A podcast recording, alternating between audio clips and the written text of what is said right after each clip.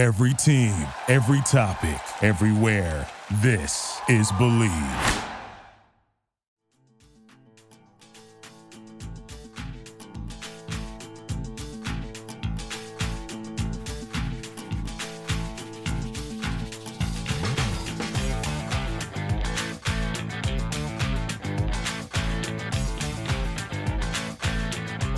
Hello, Vol Nation. Welcome to another episode of Believe in Tennessee Football. I'm your host, as always, Kyler Kerbison. Today we have a special guest on, Jake Kane from the J Boys Show. Uh, it's all about SEC and Auburn football. So we talk some SEC and Auburn and Tennessee football. I'm also going to break down the games over this past weekend and talk about the loss to Florida. So let's start the show.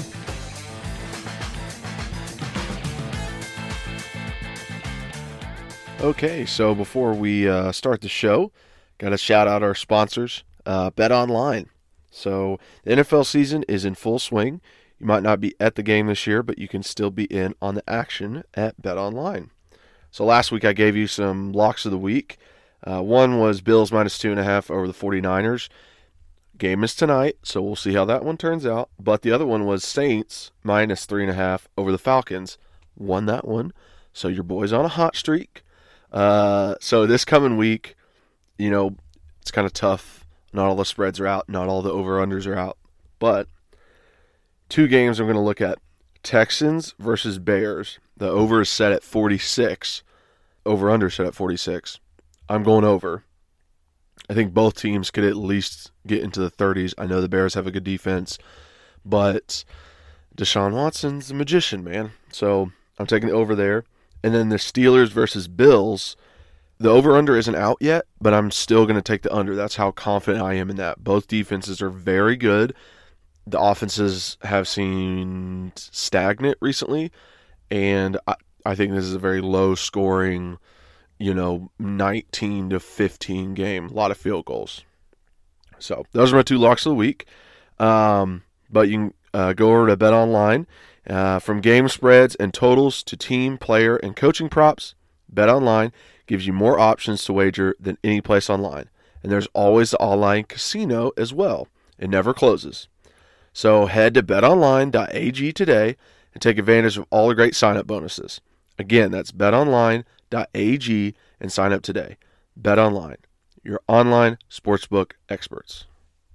Okay, so let's get into the great conversation I had with Jake Kane from the J Boys Show. Awesome guy. And we saw eye to eye on a lot of stuff. Okay, so first thing, I mean, coming off, uh, you know, Alabama week last week, and uh, seeing them firsthand, do you? I, I mean, do you think there is legit competition for Alabama anywhere? Um, you know, when I look around, I I know that Clemson has great players. Uh, they have some guys that are unproven in some spots. I know defensively they'd have some injuries, but you know, it's obviously looking like we're going to a Florida Alabama SEC championship game, and yeah, I think Florida can score enough to keep it a game with Alabama. The question is, can they get enough stops, especially against the run? Because I know what Nick's going to do. He's going to go and try and run the ball, keep Florida's offense off the field, take his shots, get a 10 point lead, and see if he can't let Najee ride him to the national or to the college football playoff, which I think they're going either way, you know, regardless if they live, you know, regardless if they beat Florida or not. yeah. Uh, number one, because Mark Emmert hired Nick Saban at LSU and they're best buddies. And number two, obviously, Alabama is a big draw uh, nationally. It's a name brand that the college football playoff knows that will be successful financially, even in the weird times that we're in. But, you know, from a team standpoint, I think this Alabama team is really good. I think offensively, it's one of the best, obviously, Nick Saban's ever had. I think defensively, you know, they're a lot younger. They lost a lot of their pass rush from last year. But again, when you recruit five stars and you recruit at a high level consistently and you're chomping out one, two, three ranked classes, you're not going to have a problem with depth. And it's just going to take the young guys some playing experience to be able to get up to speed. But when I look around the country, I do think Alabama is the best team right now.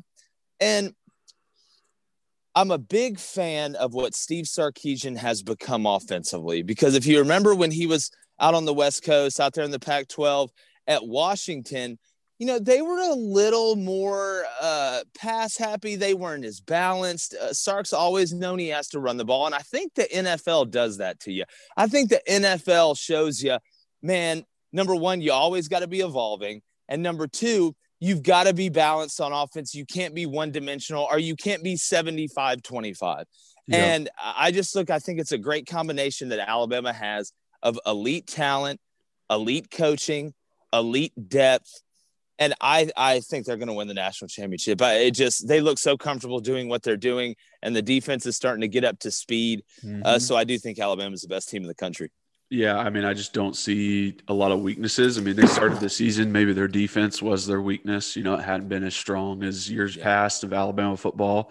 But like you said, as the mm-hmm. year has gone on, they've gotten a little bit better. You know, I think that like Ole Miss game where it was just back and forth, back and forth is yeah. is is what would give Florida the confidence to say, hey, well, if we score points, we're gonna be okay.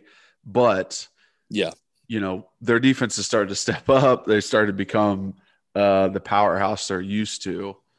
And yeah. Uh, yeah. I completely agree. National championship for sure uh, with them. I, I just don't And see... I do, Kirby, if you don't mind, I, I want to throw this in there real quick because I think you'll agree with me on this. Yeah.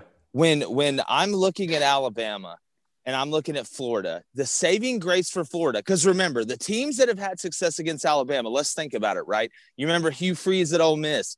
Who did they have? DJ Metcalf, AJ Brown. They had elite NFL guys on the outside for matchups because we both know Kirby. I mean, shoot, both played the game. You know, the game comes down to matchups eventually. You know, yeah. plays are great, schematics are great. But if I'm the quarterback and I see Kyle Pitts over there on the solo side of three by one, and there's a corner with no help behind him. I don't know what idiot would do that, but I don't care what the play is. I'm throwing the jump ball to Kyle Pitts because yeah. it's just like if I see LeBron running down the court getting ready for an alley oop, I don't care if there's an oak tree in front of him. I'm throwing it. So Uh, at the end of the day, I think Florida has the guys, whether it's it's Grimes, I believe, the big guy, number eight. They have some guys, especially because you know as well as I do, Kirby, when you get down into that red zone, yep. that's where those guys, especially against Bama, when that field condenses, when that field shrinks, that's where those power forwards and the and the and the shooting guards like Kadarius Toney and all the little weapons that Dan Mullen has in his little cupboard, he can really use to try and get touchdowns. Because we both know you can't kick field goals and beat Alabama. And the only person that thinks that is Gus Malzahn, and hopefully he won't be allowed to make decisions anymore. But I'm sure we'll get to that. yeah. So uh, I completely agree. I mean, I think Kyle Pitts is out of this world, and I I, I don't consider him a tight end. Um, no, yeah, he's a no. he's just a huge wide receiver. I mean, he's a he's, he's a, a Clydesdale Johnson. man. Yeah, I mean, it's just it's yeah, that's a great what he can do out there, and it's shocking to see teams still try and play man coverage versus him. Yeah, like there's I, no I, way I, you're going to. I don't know with that. Um, and you know, you mentioned Gus Malzahn. Uh, I was going to get into you know this game that you guys have the you know you guys versus Texas A&M. So we're recording this before the games happen. So if we're uh, more cheerful right now, that is the reason why. um, uh, so Texas A&M came out as number five in uh, uh-huh. the rankings. Do you think because they said you know we were thinking of flipping it with ohio state. Do you think texas a&m deserves a number four spot? Well you know right now i think there's some stuff that has to happen. Now now i want to say this all right? I think texas a&m is a very very good football team and not because of kellen mond not because of, of anything other than up front on both sides of the ball. They've taken a big step. Uh, the offensive line with McCollum, Green, those guys have been, you know, a real pleasant surprise. I, I go on a Texas A&M show all the time, and those guys just can't believe how good the offensive line is. They got a brand new offensive line coach uh, who's doing a heck of a job over there. But you know, when I watch A&M and I look at this schedule, they got a huge win against Florida. And right now, if they were to stop everything, I don't believe you let Ohio State in playing five or six games. You just can't. Yeah, you can't. No uh, you, you, there's no way. I, I don't think they'll be able to do it. But when I look at it right now, if you're A and M, because I think they're talented enough, but I don't know if Mond is good enough to be able to win a playoff game. Because what, what's going to happen with Texas A&M is this: when they're able, and it's just like any offense, but when they're able to run the ball and protect Kellen Mond with Isaiah Spiller and give him short, easy throws, hitches, swings, quick screens, tailback screens, then they're they're humming on offense because Kellen Mond does not throw a good deep ball and he's not a pure passer. I'm not saying he's not a good quarterback. He can take off when he needs to. He does have that dimension. But if you make Kellen Mond try and beat you with his arm, you see what happened against LSU last week. And I know there was a couple weeks and there I, I always laugh because like, oh well, he was rusty. Well, I, you know, Kirby, I don't know Kellen Mond personally, but I'm pretty sure that he's played football his whole life. And a couple weeks off, he's not going to forget how to throw. So yeah. I, I, don't understand that. That'd be like Uh, like basketball season ends, you take two weeks off, go to the court, and you don't know how to shoot. Like it just it doesn't make any sense. So and, and he's still I do believe that those three weeks, and it's you're like... still practicing. Yeah, come on, grow up, Peter Pan. You know what I'm saying? Like that, that's it's not a real thing. It's like when they call the quarterback a game manager. That makes no sense. Every quarterback's a game manager. What what do you yeah. not want a game manager out there? You want, he's like, listen, I just don't even care about anything, you know, within the parameters of what we're trying to do. I always find that funny. There should be another term because that one sucks. But anyways, you know, I look at A and M, and if you're not able to protect Mond, then it's almost the oh no, we got to take the risk factor. Let's close our eyes and, and see if he can throw his way to it. And they haven't had to be in that situation because if you remember the Florida game, they were very balanced on offense. And what Spiller, the two best friends that Kellen Mond has, all right, outside of Wydermyer, who's an absolute freak show at tight end, is that offensive line and Isaiah Spiller because yeah. they protect him. And what do they do? What do you do? You know, Kirby, when you're running the ball, you're pounding at somebody and they can't stop it. They got to start creeping those safeties up. They got to start loading that box a little bit. They got to start taking more chances. And that's when Texas A&M gets you. So if they can establish the run, because I think Auburn and Texas A&M's philosophy for this game offensively is about the exact same. Uh, in that you've got to run to open up the pass. So if they're able to run the ball, I think they can score some points. But if not, it's going to be a fist fight. Well, I hope so. I mean, I sometimes when I watch Auburn, and you know, when, even when we played them, I thought there's a lot of times where Gus Malzahn is putting so much in Bo Nix's hands, and I don't yeah. know. You know, you said game manager. It's almost like you're not as good of a quarterback. Like that's just what that means. Is yeah, yeah. We should have like here, yeah, like eh, we, we should change the term. We should create a term on here, Kirby. What, what do you think would be a good term to describe a guy that may not be super athletic, but does a good job of not screwing the game up? Should should we call that cruise control? He's a cruise control guy. He's on he's on airplane mode. He's on airplane mode. There yeah, you like, go, dog. I um, like that. But I, I like think that. I think sometimes you know putting too much on Bo Nix. I love your mm-hmm. guys' new your freshman running backs and Bigsby and Richards. Yeah. I think they're beasts. Yeah. Um, and I do think that's the way you win games is running the ball. And heck yeah. I've seen a lot of like Bo Nix design runs where he is the running back on the play, which I don't think he like he's not Cam Newton. You know what I mean? Like he's yeah, yeah, and Josh Dobbs like was too. for There's us. No, yeah, yeah. He's not he's not the guy yeah, and he's to be able to yeah. make that move and be able to, you know, find the hole. It, like he's an airplane mode guy. Yeah, he's to me when I watch him, like because he is athletic, he is fast.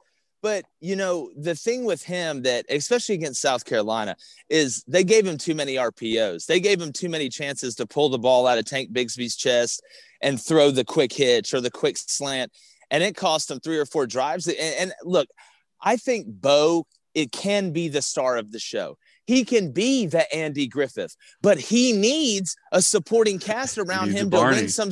Yeah, he needs a Barney Fife. He needs some guys to win some supporting actor awards. Seth Williams, Tank Bigsby. Because if you watch the LSU game, and listen, I don't think LSU could, you know, stop a nosebleed defensively at some points during the year, but Auburn was really aggressive on first down. And the whole key to Bo Nix, I'm gonna the key to Bo, and, and it's amazing, you know, how everybody sees this, but half the time it doesn't get fixed. Is Bo Nix has to play through the pocket.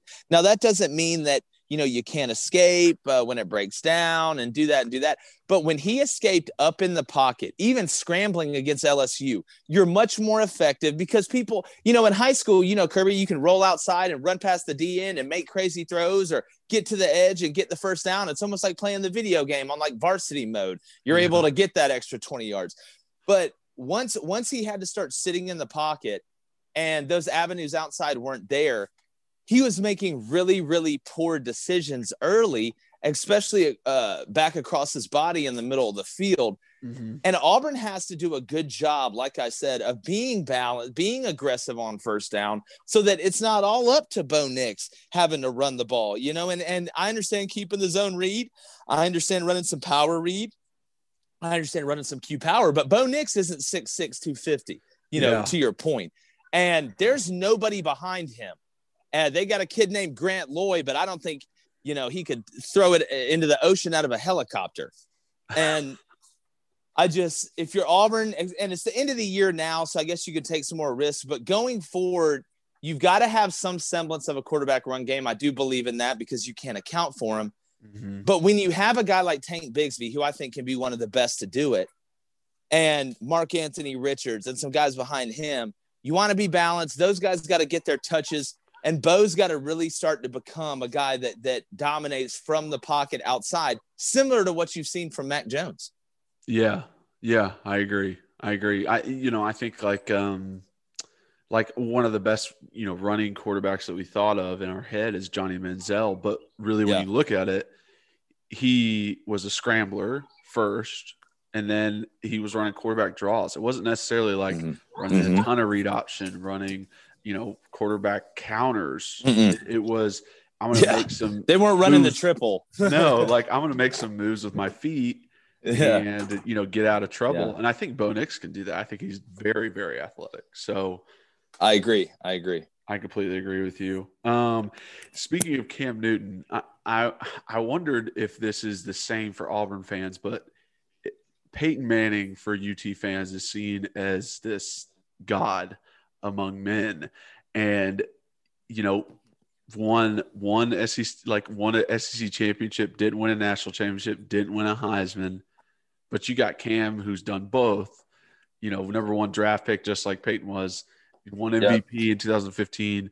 Is he seen as like that top echelon in Auburn? Oh, dude, yeah, yeah, yeah. Um, I always say, and not saying he would do this, but Cam Newton could shoot somebody in the middle of the street of downtown Auburn. Nobody'd say a word.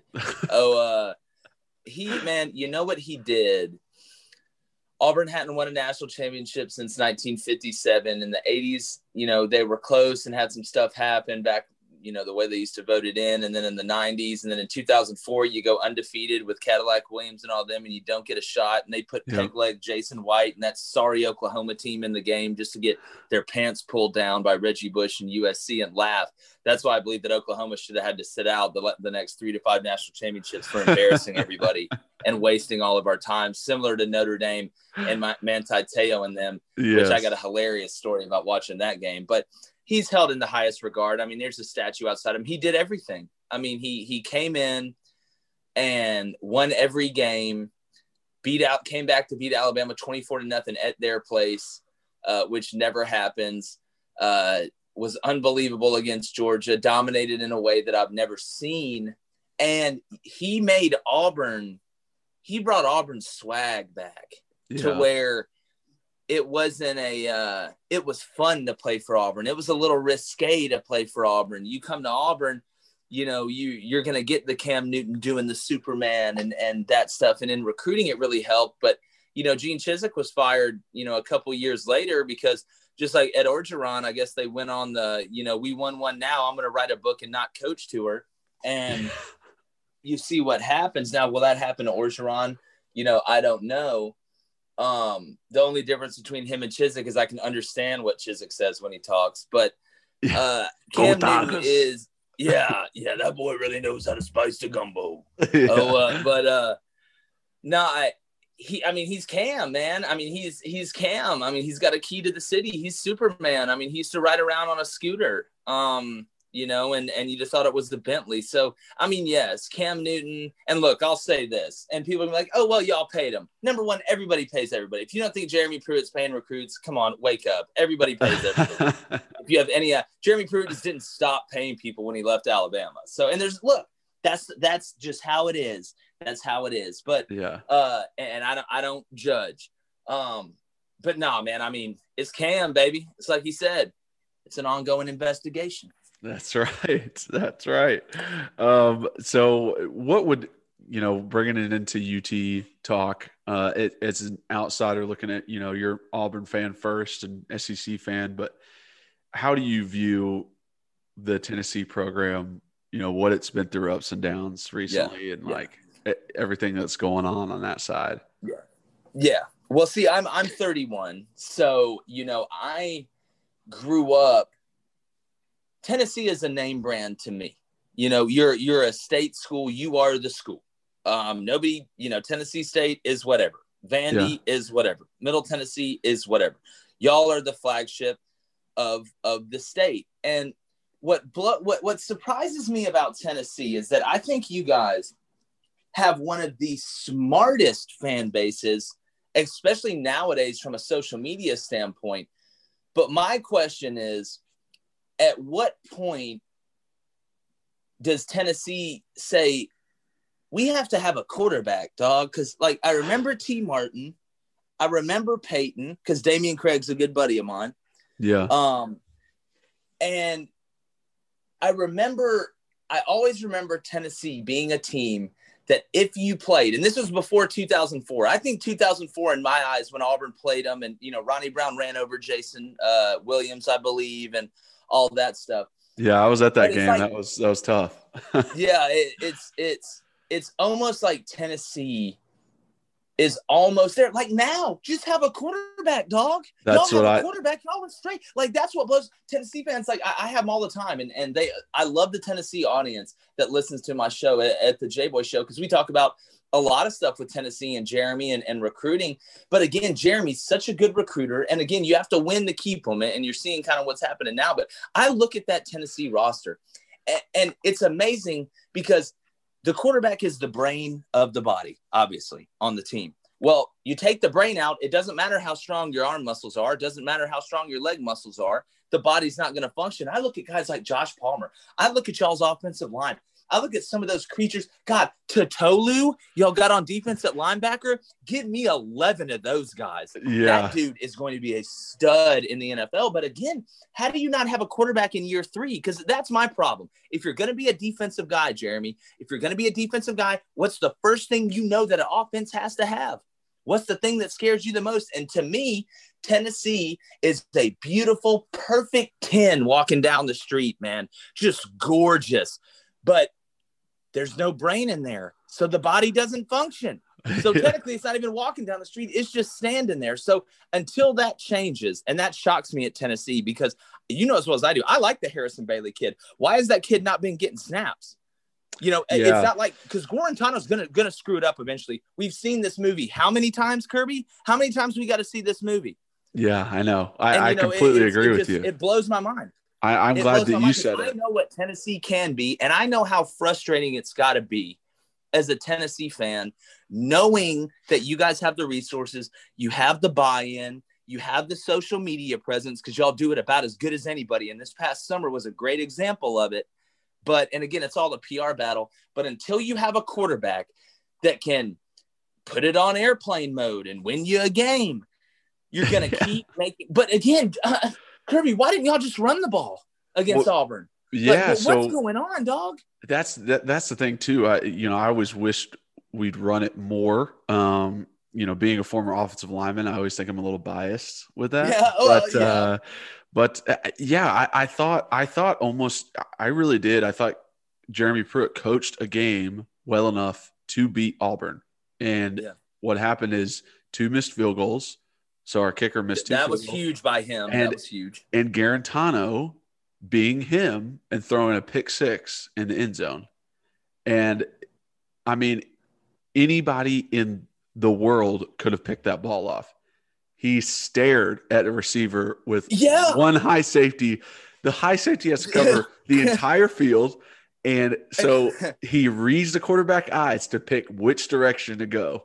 And That's he just stared. right. I mean, Monday had the easiest pick. It looked like it was going to him Dude. the entire time. It was insane. And I honestly think Did you see him after the game? Did you see the quote? What did he say? Did you see? He said they asked him about the pick. He said, "Yeah, uh, JG stares down his receivers all the time." He was like, "I just seen him stare at him and took off." Like, dude, but bro, here's what I'm saying, Kirby. I'm watching y'all run power, insert, and trucks and get nine a pop Yes. with Gray. Like, I don't care if you got the greatest pass, but I don't care during those drives because I'm watching it. Like when y'all came out that first drive and we're running insert and in between those B gaps and, and it was squirting through for 9, 15, 12 because Auburn's linebackers are little and their D line's not able to get off combos. And by the time the linebackers saw where the back was, you know, a guy three times the size was on top of him. And then you let, here's the thing you let Guarantano do it though. You gave him the option to do it. You called the play. Why not just turn around and Herrick to Eric, hand it to Eric Gray and say, listen, we're about to pound this thing. If we get in third and eight and we have to throw it, we will. But with Guarantano, if you're going to play, because to me, Jeremy's trying to have both. You can't have both. You can't say that, oh, well, you know, we're going to run a, a- an offense that, you know, we're going to try and be balanced and we're going to try and let Guarantano throw it and make some throws and then say that you don't trust him and he's the reason. Well, if he's the reason and he has to play and he's the guy that you are playing on the field, then you put him in that position to make that throw. You saw the coverage before the snap. You Yeah. could have called timeout. And to me, that's on Jim Chaney and that's on Jeremy Pruitt. Yeah, I mean, I said at the beginning of the season there was a lot of games where and we didn't do it as much versus versus you guys versus Auburn, but I mean, going five wide, five man protection, Yeah, front, yeah. in in him trying to see the entire field uh-huh. and like. I, I was like, what? There should never be a scenario where Guarantano is, you know, five man protection trying to make it. yeah. Let me let me Read through it. Let me let me read field to boundary. Yeah, there's no way. Like he is not No. there yet. And I and so I'm glad that you said it's it's the quarterback piece that's missing because I think if there was someone else, it would have been a completely I think if we had spring practice, a full training camp, a full off season, that Harrison Bailey would have probably started by the Arkansas game. Dude, I watched I- that kid in high school. I watched that kid. I don't know if it was Lowndes. I can't remember who they beat. I watched him throw, and he is a natural thrower of the ball, but he's got moxie. He's got that ability. Because even, and again, it was kind of garbage time with Auburn a little bit. Uh, Yeah. But what I saw from him, because I look at their eyes, I look at their eyes, their feet, and their shoulders. And the thing I like about him is that when he is in the pocket, he looks comfortable in the pocket, number one. But when he is reading, I can see his eyes and I can see the pace that he's reading. And it doesn't look like it's super fast to him from a recognizing coverage and from a throwing guys open standpoint. I was more impressed at the places where Bailey was putting the ball when he came in because it wasn't a hey, I'm just going to try and make the a throw and put it right on your hands every single time. It's oh, there's the safety or, or there's the corner. You're running the out. I've got to kind of pinch it down so he doesn't have a chance to get his hand on the ball. It's little stuff like that. Because if you're willing to take that chance to me, or if you're willing to try and manipulate where the ball is due to where the DB is, that shows me that at least you're heading down the right path. I think he's better than Guarantano already, but you know, uh, th- there's a very small sample size. But it just shocks me, and I agree with you 100%, Kirby. I think if you had a spring, I think if you had a normal summer, which we all know how important the summer is for Yeah. those guys with the coaches not even there just to get out there and develop some chemistry. You know, it wouldn't shock me if they had a, a legitimate summer if him and Josh Palmer didn't have some sort of rapport, uh, especially down the field. So, you know, I'm sure you'll ask me the, the big question about Pruitt here soon, but uh, again, it's year three. You got to have a quarterback, dog. Like, I don't understand that, especially when you recruit the way that Jeremy recruits, because he's a hell of a recruiter and he's a hell of an X's and O's guy on defense. I remember Jeremy when he was at Hoover High School, and he's always been so well thought of from an X's and O's standpoint defensively that he just needs to get a quarterback and then get the hell out of the way. Yeah, exactly. I, I, I completely agree with you. I think I you know I said a couple weeks ago that uh, you know I think Maurer even and Bailey both have more talent than Guarantano, but yeah, Maurer's tough, man. The God, the tough cookie dog. The experience that Guarantano has, and it, most likely the reason why I think those other guys haven't gotten a lot of chances to play is the knowledge of the offense, is understanding yeah. what Jim yeah. Chaney wants to do. Garantano knows it more, so that's the reason why he's playing. And you know, I said it before this before the Vandy game got postponed. I put Harrison Bailey in. You're not going to win the SEC. You're not going to win the SC East. You're not going to like. Yep. Year doesn't. What do you count. got to lose? Yeah, put him in there. Get him ready for next year, and tell uh, Guarantano he he can transfer if he wants. I know this year didn't count for him. He's yeah, yeah go to Arkansas and just see what happens. Yeah, bro. hey, you can be a graduate transfer, but like you're not. Hey, you never know, dog. I heard. Yeah, go to go to Liberty. I heard that guy's a witch at turning people's careers around. yeah, exactly. So yeah, so my next question, obviously, fans coming after Pruitt. You're not happy with Gus Malzahn. You know, you just mentioned Liberty. No talking about Hugh Freeze. You know, when, when is yeah, when is a when do you think is the time to fire a coach? And then, you know, when you're hiring a coach, like, is it yeah. all just about wins and losses? Because if it is, that's what Hugh Freeze is. Yeah. Uh, well, I just think number one, and I coach college football for nine years. You've been in it, you played it, you understand it the amount of, of money and resources that goes into these programs, it, it, does ultimately come down to wins and losses because, you know, again, what other result uh, and think about in any business. I mean, if you're one of the top sales company, I believe the SEC is the best conference in the country with the best teams in the country. And I believe if, if you're part of a sales team that is in the SEC of sales, uh, you expect good results when it comes to sales against your competition. And if not, uh, when you're paying people that much because again and i'm not the type and again i did it to say you know a coach needs to be fired and and i think that there's every situation's a little bit different but but i'd like to talk about it separately. So so gus malzahn first uh he's been it's year eight.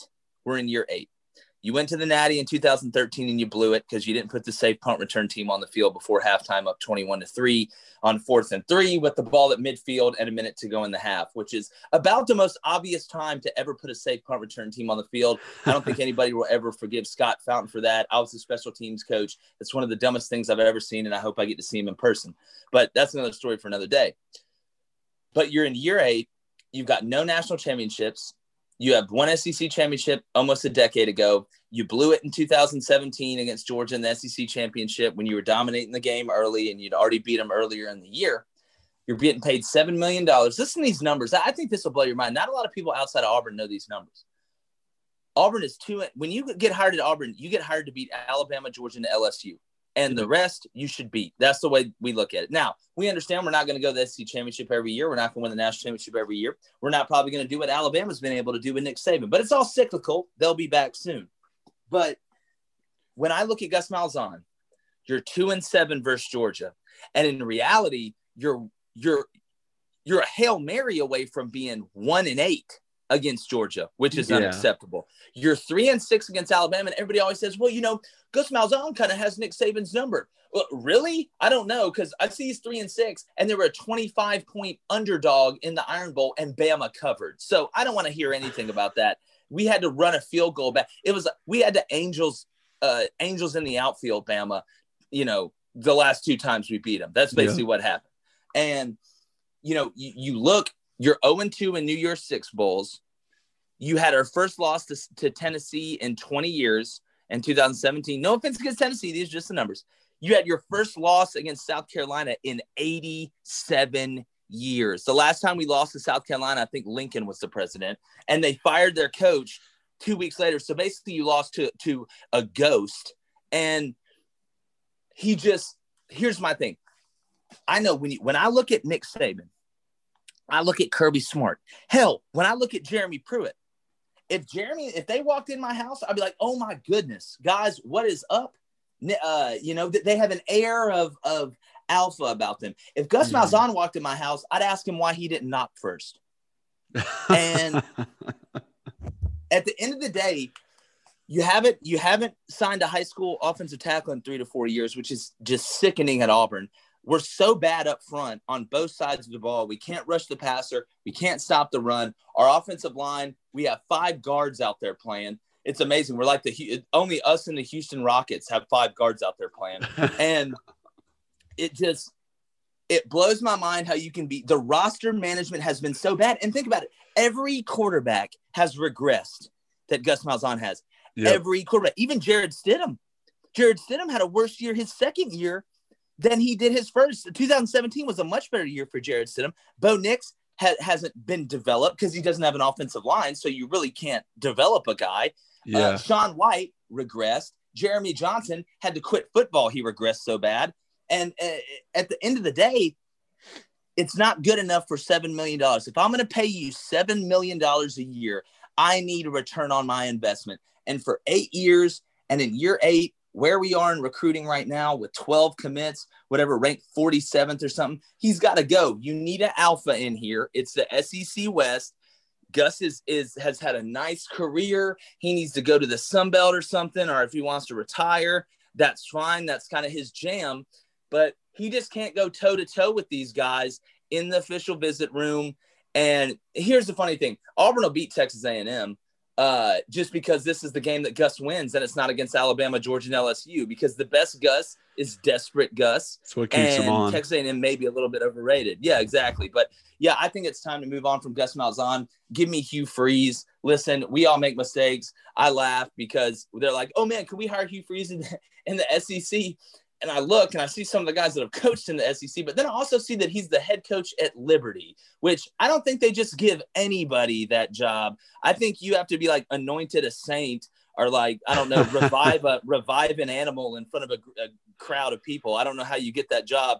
But again, I think it's the great redemption story. Give me Hugh Freeze or Mario Cristobal. Let's bring Muschamp in here, the DC. Let's get this thing back to like like it was in 04 when we were just slapping people and walking out of the club.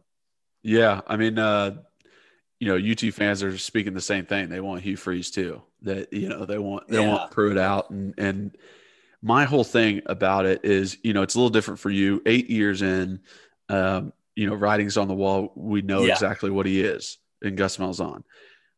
With Pruitt, um, with what has happened in the past, you know, 10, 15 years of Tennessee football since they fired Phillip Fulmer.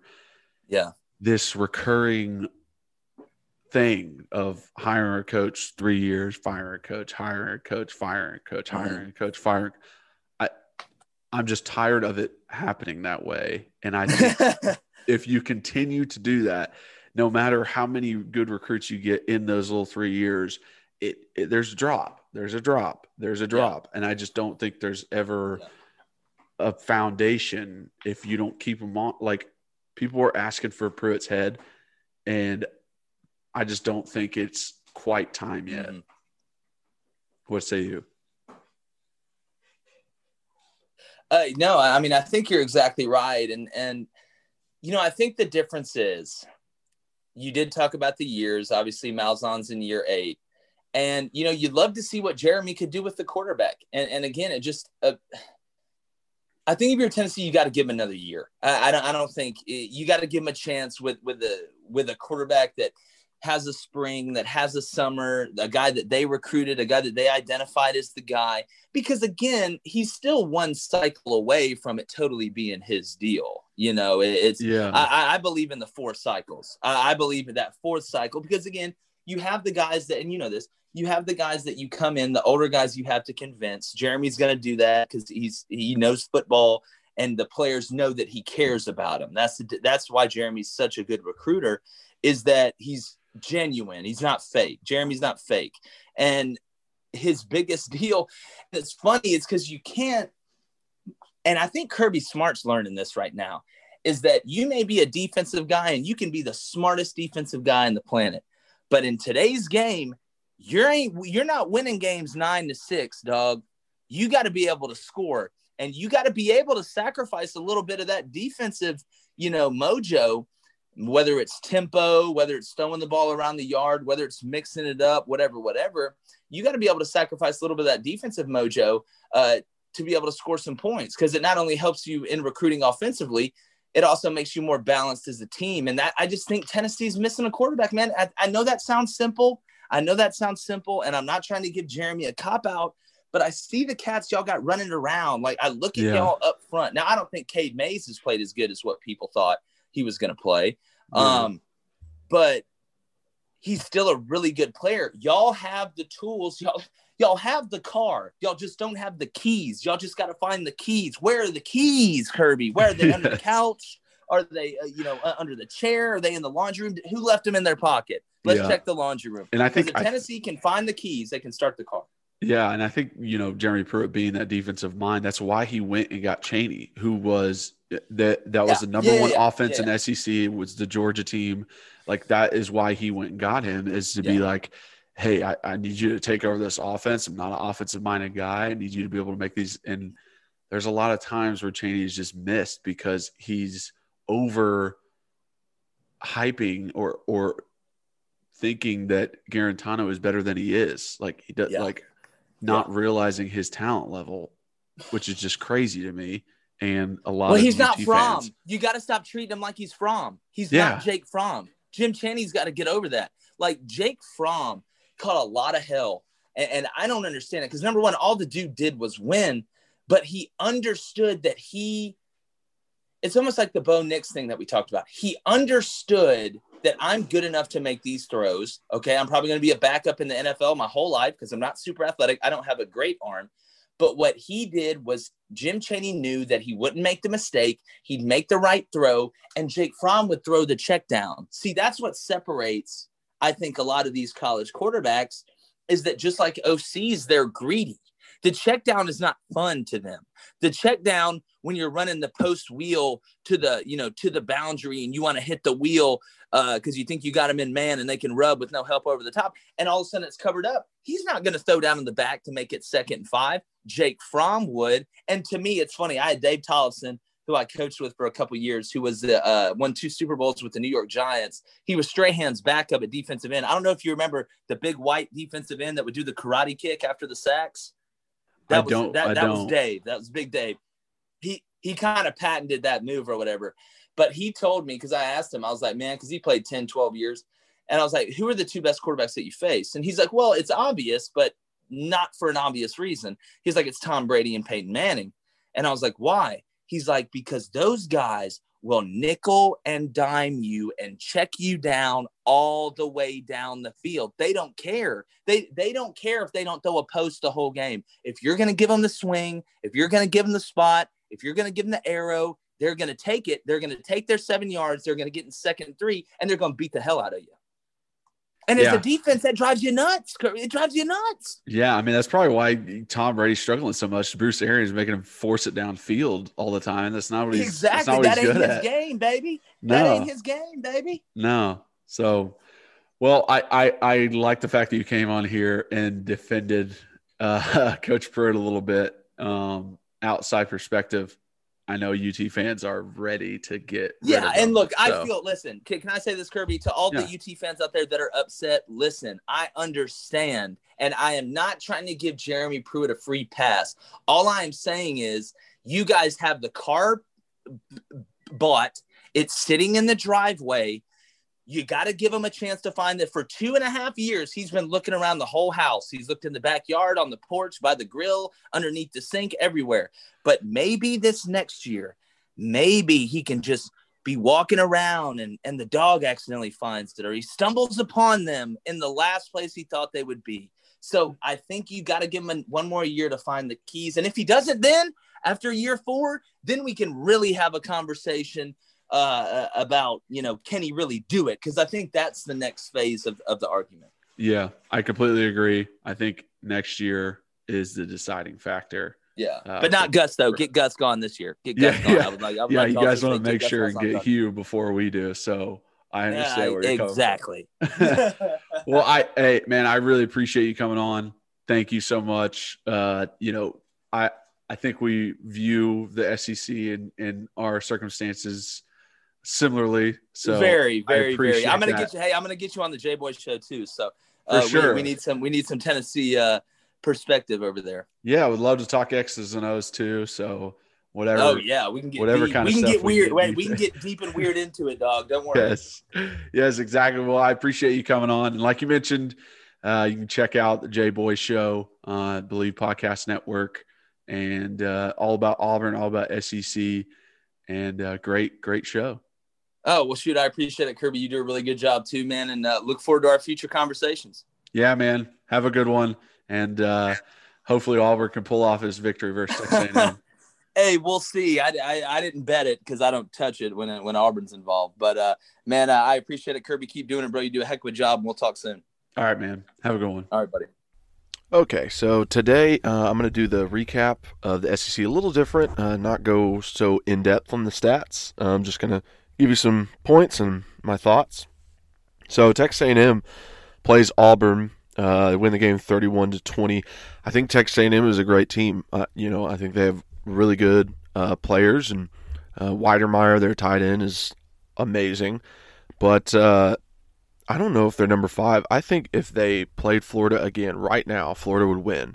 Um, and I think it's it's going to be tough. I mean, if Florida wins the SEC championship versus Bama, Texas A&M has no shot uh, for the playoffs because it's going to be Notre Dame, Clemson, Florida, Bama. that you know they're out of it, so I, I guarantee they're rooting for Bama to win, um, and hopefully they can uh, jump somebody to get in. But they're not quite the team that Florida is. Uh, Missouri and Arkansas. Arkansas wins 50 to 48. Crazy ending to the game. Arkansas goes for two after a touchdown late in the game. It bounces off defender's chest for Missouri and they catch it. So they go up by a point, 48 47. I mean, the highs and lows of that, where you, you think you sealed the game with a pick and then they catch it and you think, oh, we just lost the game. And then they end up kicking a long field goal and a 50 yarder and make it 50 to 48 and win the game. I mean, crazy, crazy outcome. Uh, such a high scoring game, too. Insane. Um, next one's Kentucky versus South Carolina. Kentucky wins 41 to 18. You know, South Carolina is just not there this year. You know, obviously losing their coach, and it, it's it's a wrap. You know, they they don't have anything going for them. They're trying to just think of next year and w- what can be. Um, and then Alabama versus LSU, fifty-five to seventeen. Alabama's offense is out of this world. I mean, in the first half, they just blew up LSU. DeVonta Smith is a beast. Najee Harris is a beast. Mac Jones is incredible. Uh, I mean, I don't know who you'd give the Heisman to between Trask and Jones because both of them are playing amazing. And I mean, what a shootout the SEC championship is going to be. That will be a very entertaining game. Um, so that's the recap uh, for this weekend. Let's talk some Florida, Tennessee. Okay, so first thing I want to say can Ty Chandler please stop falling in the backfield? What what is happening? I've never seen someone fall so many times without touching anyone. It's crazy. It's unbelievable. I about punched my new TV. I'm so I don't get why he is falling so much in the backfield. It makes no sense. Anyways, I'm also very confused as to what Jeremy Pruitt's deal is. You've lost six in a row, so when you go to media, they're going to ask you tough questions. They're going to ask you weird questions. They're going to, I mean, they're going to be all over you because people are asking for you to be fired. They're, we haven't had success, so they're going to be like, "Hey, what the heck is going on?" You can't be a smart aleck and say, "Well, we didn't get to the first down marker." Like, dude, you're losing a lot, six in a row, losing by a lot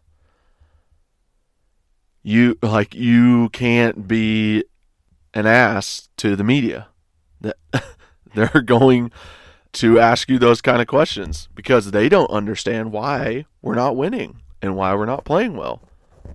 So there you go. I do agree that it is an execution problem. I think the guys aren't executing like they should because it, you know we're putting in right spots, but they're just not doing it.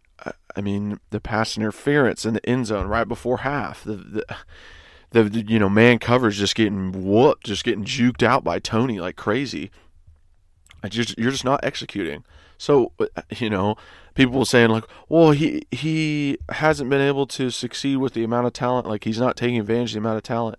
Tell me the people on our team that are like those Florida Gators on theirs. There aren't any. Like we don't have Kyle Trask or Pitts or Toney. We don't have one of those right now. So like there are a lot more talented teams than us right now. Okay? So we just it takes time. We're getting there. I mean, Jeremy Pruitt inherited a dumpster fire. So he you know, his guys aren't even that old yet. So we're just trying to figure this out. I you know, I thought both quarterbacks played well. I like the way that Harrison Bailey looked. I like his escapability.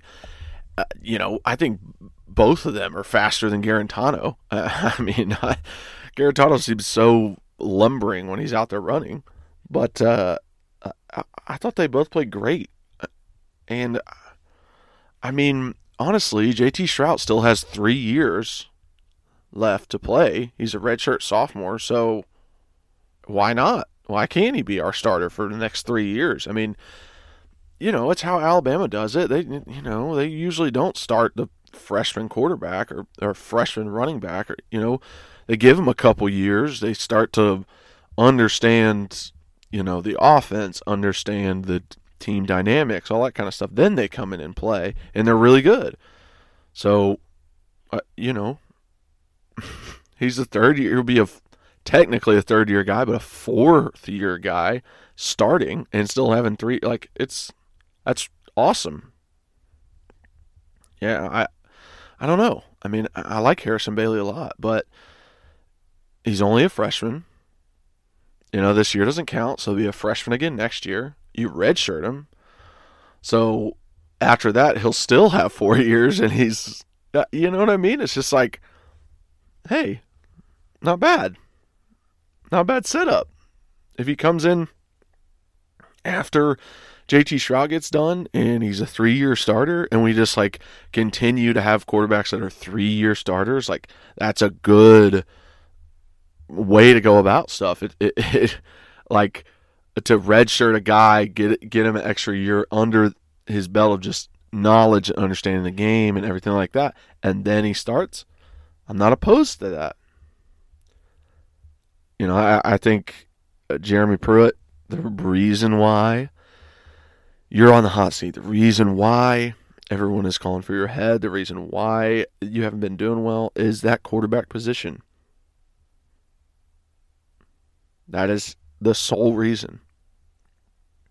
And you leaving Jarrett Guarantano to start is the biggest problem people would not have cared if we lost with a freshman quarterback because he was a freshman quarterback. You know, he was saying, Coach Pruitt was saying he didn't want to, you know, put him into a bad situation, like starting him in a bad situation. Okay, I understand, but you know that Guarantano isn't it, right? Like, like you can see that. So, you know, why why have him in there? why depend on his arm in some instances? Like, like honestly, having the game depend on his decision making and his play. Don't do that. Have it be dependent on offensive line or have it be dependent on the running back, not on our flaky, sometimes up, sometimes down quarterback who has emotional bipolar stuff that goes like that's not who the game should be dependent on. It just that doesn't make any sense. But I like the fact that we're not having him in there. I, I mean, like And also, did he just fake the injuries to the media? Was he like, oh yeah, Brian Maurer hurt his hamstring and JT tore his labrum? What? Like, did he just say that so Florida didn't know who was playing? I don't understand because they both looked completely fine. And those are big injuries uh, to have. Like, you can't play with those injuries. So that's what confused me so much.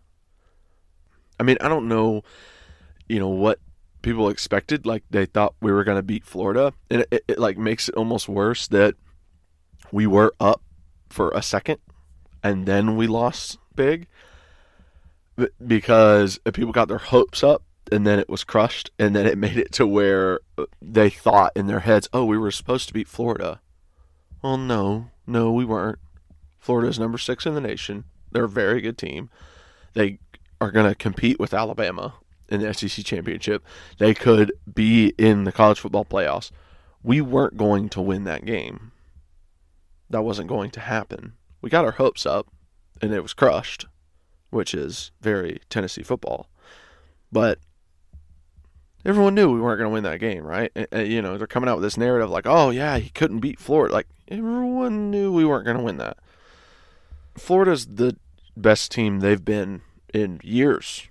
So, there, you know, there wasn't much of a chance there. Hmm, boy. I mean, we're going into Vandy. I want to see more discipline out of the team, more understanding of what's going on. This is your Western Kentucky, your North Texas, your ECU game in the middle of the season, uh, no, three fourths of the way through the season, that you can really concentrate on some stuff and get some stuff figured out. Now, it sucks that it happens you know, second to last game, all that kind of stuff. But this is where we can really take a step. I know we're going to win this game. We should win this game.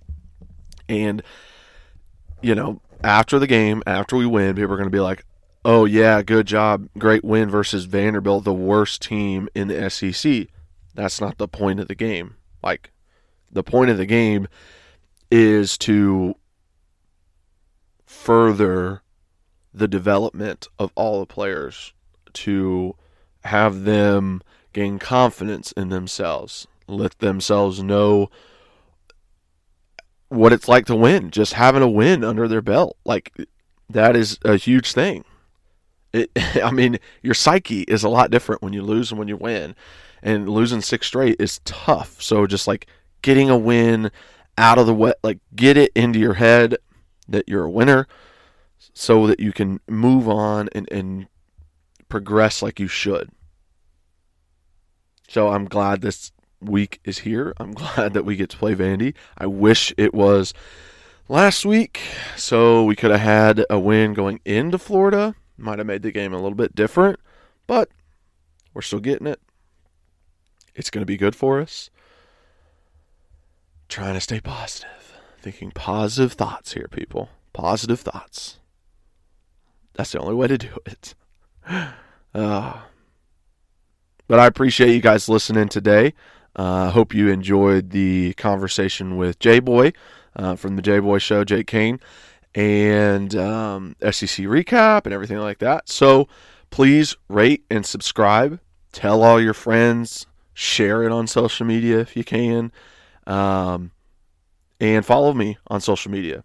Kyler Kerbyson, Twitter, Instagram, Facebook. You can find me on there. Uh, shout out to our sponsors, Bet Online. Go follow uh, Bleav Podcast Network. And as always, go Vols.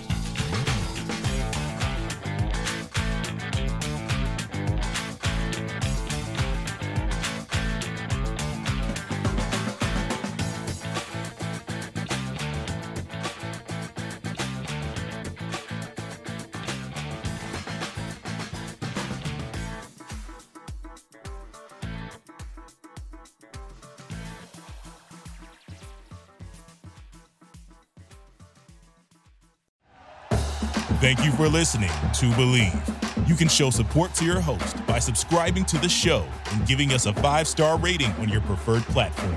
Check us out at Bleav.com and search for B L E A V on YouTube.